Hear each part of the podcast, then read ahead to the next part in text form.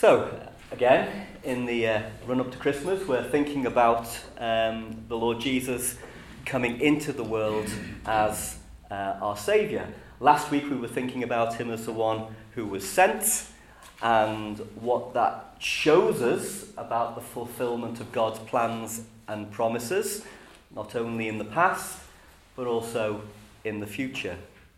And we also thought about what we mean when we refer to Jesus as our Saviour, the one who can save us from the penalty of sin, the power of sin, and in a future day, the very presence of sin, if we trust Him, if we believe in Him, if we accept the gift that He so much wants to, wants to give us.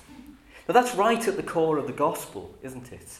But we also talked a little about the fact that God doesn't just want to save us. And we talked about the invitation that we have through the gospel to come into a, a very new and special relationship with, um, with God. This week, we're going to be thinking about Jesus as the, uh, as the Son of Man and how in, in, in Bethlehem's manger, God became a man. Uh, and linked to that, we're going to be thinking about the life that Jesus lived on earth and how that qualified him to be the Saviour in all the ways that we were thinking about last week. So, our, our first reading is in Matthew chapter 1, and it's a very familiar reading at this time of year, but I'm going to be reading from verse 18 of Matthew chapter 1. Says this This is how the birth of Jesus the Messiah came about. His mother Mary was pledged to be married to Joseph, but before they came together, she was found to be pregnant through the Holy Spirit. Because Joseph, her husband, was faithful to the law and yet did not want to expose her to public disgrace, he had in mind to divorce her quietly. But after he had considered this, an angel of the Lord appeared to him in a dream and said, Joseph, son of David, do not be afraid to take Mary home as your wife, because what is conceived in her is from the Holy Spirit. She will give birth to a son, and you are to give him the name Jesus, because he will save his people from their sins.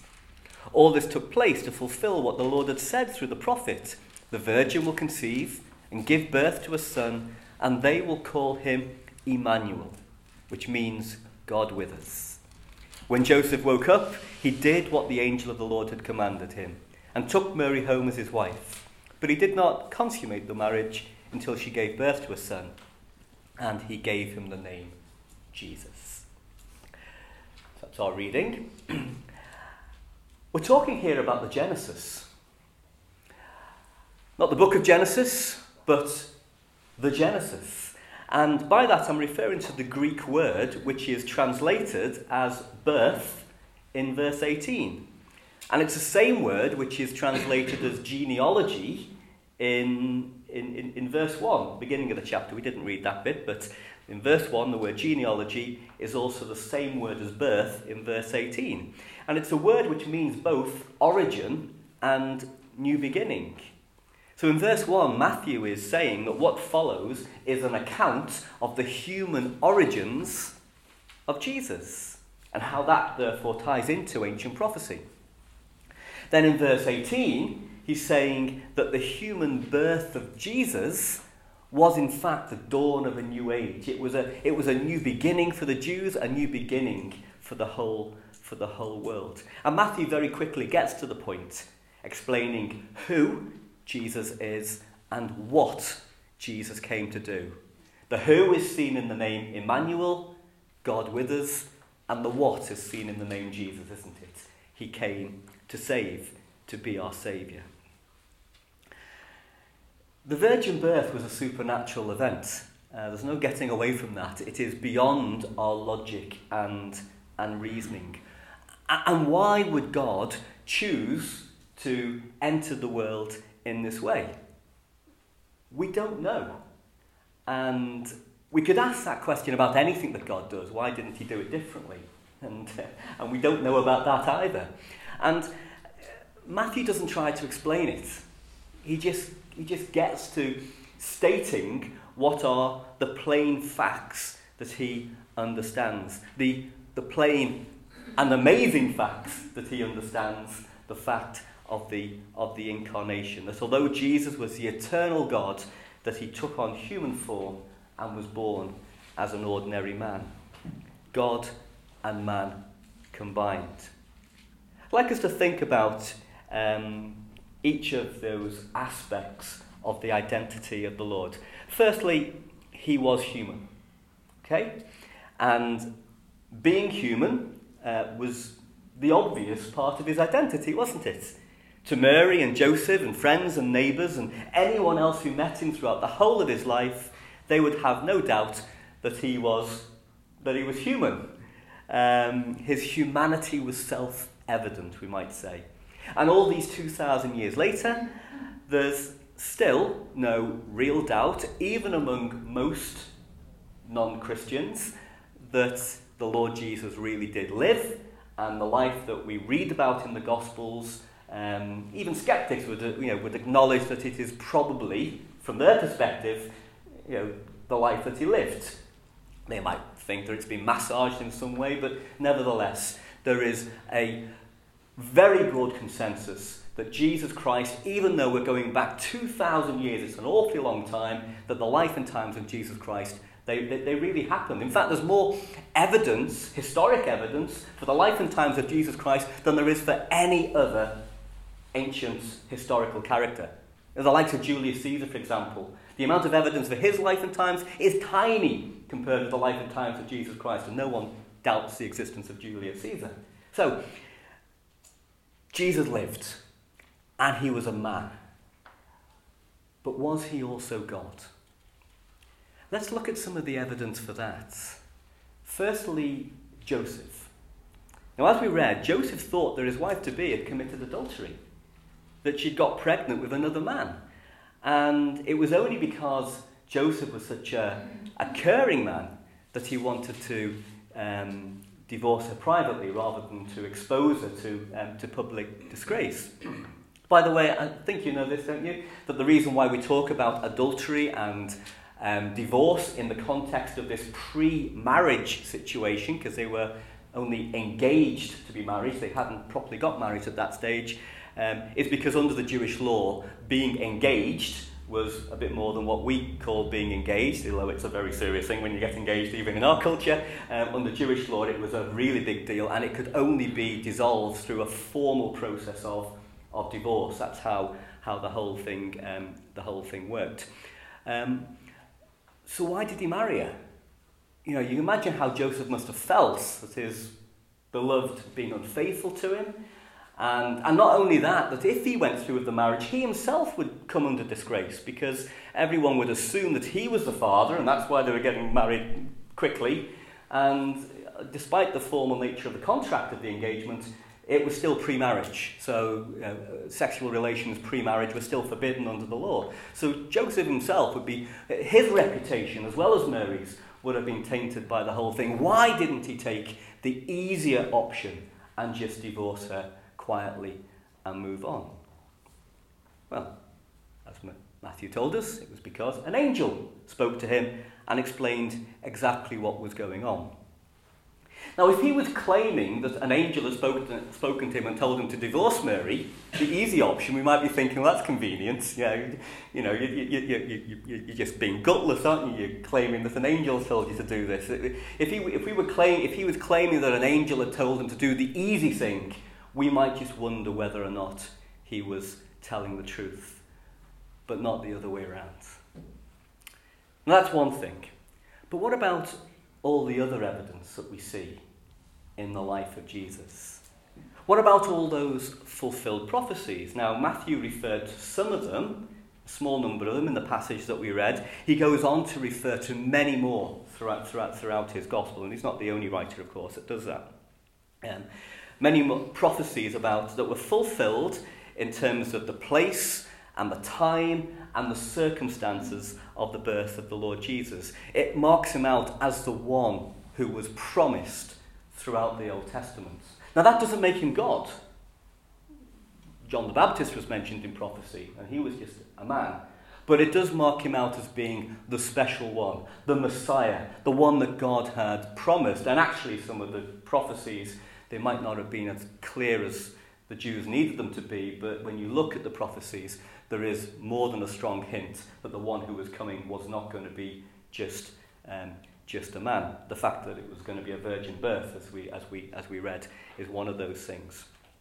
Um, but certainly, Jesus undoubtedly was the Messiah that the Jews were waiting for and should have recognized when he came. But then we also have his miracles. Now, miracles are unusual.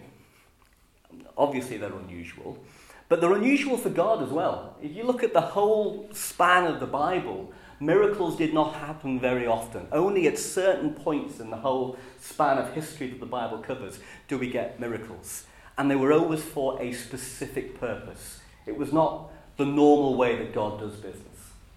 Now, in the life of the Lord Jesus, the specific purpose of the, the, the, miracles, apart from the fact that clearly people were healed and helped as a result of them, but the main purpose was to attest to the identity of the Lord Jesus. And, and one example of, of, of where that worked is in Matthew 14 when he walked on water. And it says in verse 32 of that chapter that when he got back into the boat, when he got into the boat rather, and Peter got back into the boat, they all worshipped him. And they said, Truly, you are the Son of God. So we have the miracles. We also have the fact that he claimed that he was able to forgive sins. Now you might say, well, that's just a claim. Anyone could claim that. But remember, the Jews believed that only God could forgive sins. And if Jesus was just a good religious teacher, which is the other view and what most people who didn't believe in his identity at the time were willing to concede, he is a good religious teacher. If that's all he was, he never would have claimed that he was able to forgive sins. Because that would be a claim to be God. And he wouldn't have done that. Matthew 9, he says about himself, the Son of Man has authority on earth to forgive sins. And, of course, we find examples, other examples of him forgiving people's sins. That phrase, Son of Man, that I just uh, mentioned there, and it's part of our subject heading for today, Jesus, the Son of Man, was how he often referred to himself. Now, on the one hand, it's quite a, a humble title, isn't it? Son of Man. But there's something else in that title, because it's actually the same title that Daniel uses when he sees in Daniel chapter 7, a prophecy that he writes, he sees the heavenly one coming in power and authority, and he is called the Son of Man. So I think in the use of that title, Jesus is giving just more clues as to his identity. Another clue, of course, was in John chapter 8 when he said, Before Abraham was born, I am. And, and actually, not just that verse, but the whole lead up to it, it was just so clear that Jesus was claiming to be God. So clear that the Jews were just ready to stone him. Because as far as they were concerned, not believing he was God, he was committing blasphemy. And then there was everything else. There's the shorthand. Uh, then there was everything else that he said and did. Peter describes himself in 2 Peter 1 as an eyewitness of his majesty. The Apostle John, at the beginning of his um, um, gospel, says that they had beheld his glory. These men lived with Jesus for the three years of his public ministry. They were with him all the time. They saw and heard um, everything that he did. Not to mention the resurrection, which must be the most evidenced um, single event in the whole of human history. They were totally convinced that Jesus was indeed God in human form, the Son of God dwelling among them. Oh, and just one more thing. It wasn't just his loyal followers that, um, that, that believed in him and said all of this, because we also have the words of the centurion and the other soldiers who were guarding Jesus at the crucifixion. And it says in Matthew 27 that when they saw how Jesus died and the earthquake and everything else that happened at the moment of his death, they were terrified and they exclaimed, Surely he was the Son of God. So, why have I said so much about how we know that Jesus was truly God? Well, without that, the title Son of Man means only that. Um, all we're left with is an ordinary man called Jesus. And there were plenty of them at the time. Jesus was actually a popular name. Jesus wasn't the only person called Jesus. Lots of people were called Jesus. It was the Greek form of, a, of, a, of the, um, the Hebrew name Joshua, which means God saves. And you know, that was just, people used to like, you know, in hope that God one day would save the people, would often call their, uh, you know, their, their, their sons um, Jesus. So he would have been completely ordinary, just a man. But actually, not, not just a man, a wicked man. He wouldn't just be an ordinary man, he would be a wicked man who deliberately used his knowledge of the Old Testament scriptures and some clever magic tricks to deceive people. That's what we're left with if we take his deity out of the equation. This is um, the famous trilemma that C.S. Lewis referred to. Um, I don't think trilemma is actually a real word, but uh, you know the word dilemma. It's a you know, choice between two things. Well, C.S. Lewis, um, famous theologian um, and the writer of things like the Chronicles of Narnia, he's a famous writer, but more famous, I think, in Christian circles as being a great theologian, great thinker. He said it was a trilemma. He said, when you think about um, the Lord Jesus and his life carefully, we cannot say that he was just a good man. He was either delusional, he really thought he was God, even though he wasn't. Or secondly, um, he was a deceiver. He knew he wasn't God, and yet he tried his best to convince people that he was. Or thirdly, he really was who he claimed to be mad, bad, or God lunatic, liar, or Lord. It's a trilemma. And there is overwhelming evidence that he was indeed the latter. Now, Jesus described himself as the Son of Man all the time, but there's one occasion which I'd like to go to in Matthew 20, which I think is especially relevant to our subject today. Remember, we're thinking about both his identity and his purpose in coming. And I think we get them both in this verse in Matthew 20. Matthew 20, verse 28 is just one verse. Uh, Jesus said, The Son of Man did not come to be served, but to serve, and to give his life as a ransom for many. The Son of Man did not come to be served, but to serve and to give his life a ransom to many. He came to serve. And it's hard, I found it hard in preparing today to try and come up with a concise summary of that life of service. There's just too much to say.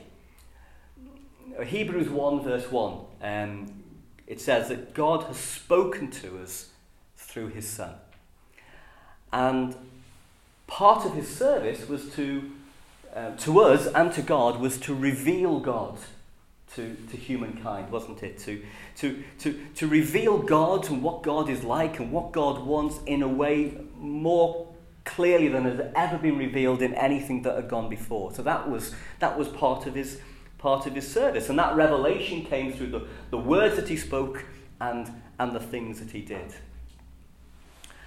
Also, it says in Luke chapter 2, 52, that from a child Jesus grew in wisdom and stature and in favour with God and men. He ticked all the boxes.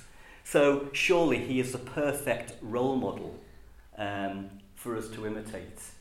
You know, there's a bit of a myth going around that, you know, that, that, that, you know, that sometimes Christians pass around that, that to be a Christian, you really got to be, you know, if the world doesn't hate you, you're not doing your job right. Now, the Lord Jesus did say that the world would hate his disciples, but the Lord Jesus managed to grow up with enemies, yes, but still, the testimony of Luke here is that his life, there was broad appeal from, from human beings as well. He lived a good life. We live a life of good works and good behavior, of gentleness and kindness and love. That, that, people like that. You know, so the Lord Jesus is a, is a wonderful, wonderful role model for us. And in the context of that life, we sometimes have to tell the hard truths about the gospel and the life and death decision that God expects people to make. But nevertheless, we have in the Lord Jesus the perfect role model in all sorts in all sorts of ways. He was also a, a, a, the perfect role model for the Jews, especially because he was the only one who ever kept all the requirements of the Old Testament law. He said in Matthew 5 that he hadn't come to abolish the law or anything that the, that the, the prophets had said, he'd come to fulfill it. Furthermore, he was also obedient to every aspect of his Father's will. In John 6 38, he says, I have come down from heaven. Another very clear claim to his deity. I have come down from heaven not to do my will, but to do the will of him who sent me. And of course, the greatest expression of that obedience was, as we read, as we, we, we read that he gave his life as a ransom for many. As the, as a son of God, we, we might assume that all of that would be not that difficult.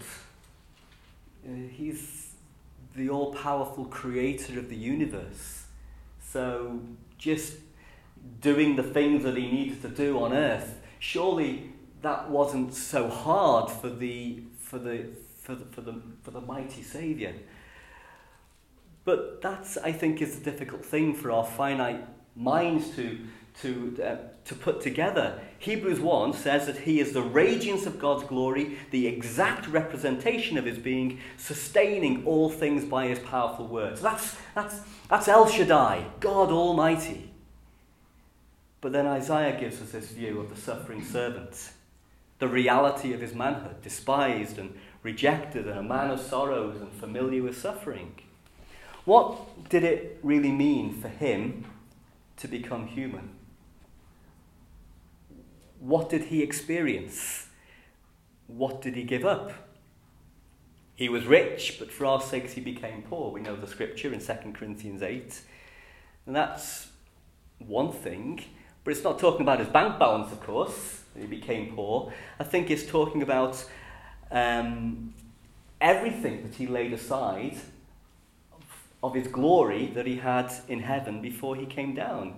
It's, it's everything he laid aside when he became human and, and voluntarily took on human limitations.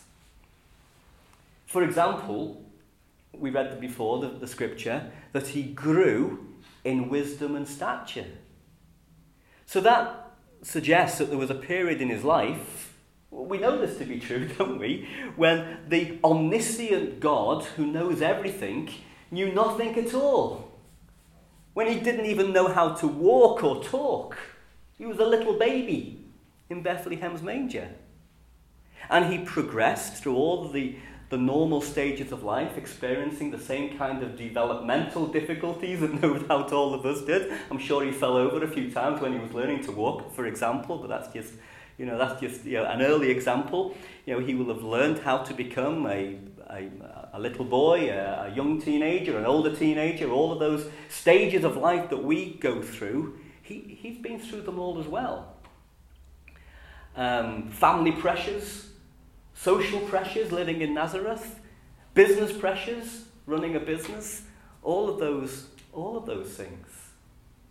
And, and even even in that context, I think there were things that were especially difficult for Jesus. Um, remember, it, it seems to us that Joseph had died at some point. We don't read about the death of Joseph, but sometime in those 30 years um, of, his, of his private ministry, Joseph died, and as the eldest son, he would have become the head of the family, so he would have taken, over, taken on all of that responsibility. We learn later on in the Gospels that his brothers did not believe in him, and that makes me think about the experience of Joseph that we, we have in the Old Testament, where, where he had to endure the jealousy of his brothers because they knew that Joseph was something special. So, all of that, uh, the Lord Jesus had a difficult life even before he started his, his public ministry.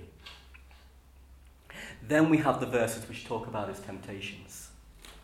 Not just the famous ones in the, in the wilderness at the beginning of the public ministry, but throughout his life. It says in Hebrews 2 and 18 that because he himself suffered when he was tempted, he is able to help those who are being tempted. Likewise, Hebrews 4 and 15. We do not have a high priest who is unable to empathize with our weaknesses. But we have one who has been tempted in every way, just as we are, yet he did not sin. Now, some say that his temptations um, couldn't be like ours because it was impossible for him to sin because he was God. Now, I don't think we can really talk about that. We just don't know what was theoretically possible. Was it theoretically possible for the Lord Jesus to sin? Was it only his, his commitment to his Father and to his purpose that prevented him from sinning? We don't know. Was it because he had no sin in him that he couldn't respond to temptation? Well, that didn't help Adam and Eve, did it? Because they were sinless when they sinned in the garden. We just, we, we just don't know. But what matters is that the scriptures say that the temptations that he was subject to caused him to suffer. Which is why he can help us when we go through temptations ourselves. He knows what it's like. And not in a vague, distant way. I, I like the way C.S. Lewis, if I might quote him again, um, he puts it like this Only those who try to resist temptation know how strong it is. A man who gives in to temptation after five minutes simply does not know what it would have been like an hour later. We never find out the strength of the evil impulse until we try to fight it. And Christ, because he was the only man who never yielded to temptation, is the only man who knows to the full what temptation really means. Let's go back to Matthew 20 28. The Son of Man did not come to be served, but to serve, and to give his life as a ransom for many. You know, the more we appreciate that the man, Jesus, is actually God, the one who deserves to be served more than anybody else, the harder it is for us to understand the second part of that verse, isn't it? He actually came to serve, and not just in the ways that we've been thinking about, but in the ultimate way, by giving his life as a ransom for many, to pay the penalty of sin that we were thinking about last week to allow a righteous God to forgive the sins of any who come in repentance to Him and ask for that forgiveness. Any who believe in the identity and the purpose of the God who came to save. Now, we don't know at what point God's plan was revealed to Jesus as he grew in knowledge and wisdom. Maybe it was very early on, or maybe it was much later. We know that by the time we get to Matthew 20, Jesus is able to tell his disciples in great detail exactly what was going to happen. And towards the end of his public ministry, um, he, he tells them more and more about what's going to go on. But I think it's, it's in Gethsemane where we see the clearest proof that he knew not only what was going to happen, but he had a, he had an anticipation, an understanding of, of how it was going to affect him in such a, a way that, as we know, it, it, it brought him to um, his knees. And I, and I think that's what Hebrews 5, uh, verses 7 and 9 are talking about. It, it's kind of a, a passage which could be speaking about the whole of his life of temptation, but it appeals to me that it's, uh, and from the plain reading of the, of the words, it looks like it's referring very specifically to Gethsemane. It says in Hebrews 5, verse 7 During the days of Jesus' life on earth, he offered up prayers and petitions with fervent cries and tears to the one who could save him from death. and he was heard because of his reverent submission. Son though he was, he learned obedience from what he suffered, and once made perfect, he became the source of eternal salvation for all who obey him. He learned obedience and he was made perfect. And when he concluded his prayers in Gethsemane with those words, Not my will, but yours be done, I think there we see the, uh, a sign of the, of the completion of that work of perfection. So, not to suggest the Lord was never imperfect, but in a sense, until he completed that life journey, everything that we've been talking about and more, there was a sense of incompleteness. And through his journey, he learned the cost of obedience. He learned the price of doing the right thing, of yielding not to temptation. And then at the end, he resisted the greatest temptation of all. After 33 years of preparation, he was ready to go to the cross and to become the source of eternal salvation for us all. So, why did Jesus become the Son of Man? To reveal more about God and his plans, to show us how to live, to learn about us more um, through the weaknesses he experiences and the, and the temptations that he, he faced. But most of all, as I said last week, it was for him to save us from the penalty of sin. He had to die in our place. And as it says in Hebrews 2, he could only do that as a man because only through his death we can live. I'll just read those couple of verses in Hebrews 2, which just, just bring that to life. Hebrews 2, verse um, 14, it says, Since the children have flesh and blood, he too shared in their humanity, so that by his death he might break the power of him who holds the power of death, that is the devil, and free those who all their lives were held in slavery by their fear of death. Verse 17 For this reason he had to be made like them, fully human in every way. So, in Bethlehem's manger, we see God's gift to the world, don't we? And the sad thing is that in the Christmas season, that's what people, that's where, that's, that's they, they assume the story ends there in a sense. They think, well, that's the gift, the baby. But it's not, isn't it? It's everything that that little baby grew up and went on to do in his life and then ultimately in his death. But let's not forget that um, the death on the cross was not the end of the story. The Son of Man never ceased to be the Son of God, and now he is raised and, and glorified and coming back um, one day for us. And so I'm going to finish with those lovely words in the book of Philippians. Just going to leave you um, with this passage. I won't comment on it. Just leave you with these words and then we'll close. Uh, Philippians 2, verse 6. Christ Jesus, who being in very nature God, did not consider equality with God something to be used for his own advantage. Rather, he made himself nothing by taking the very nature of a servant, being made in human likeness, and being found in appearance as a man, he humbled himself by becoming obedient to death, even death on a cross.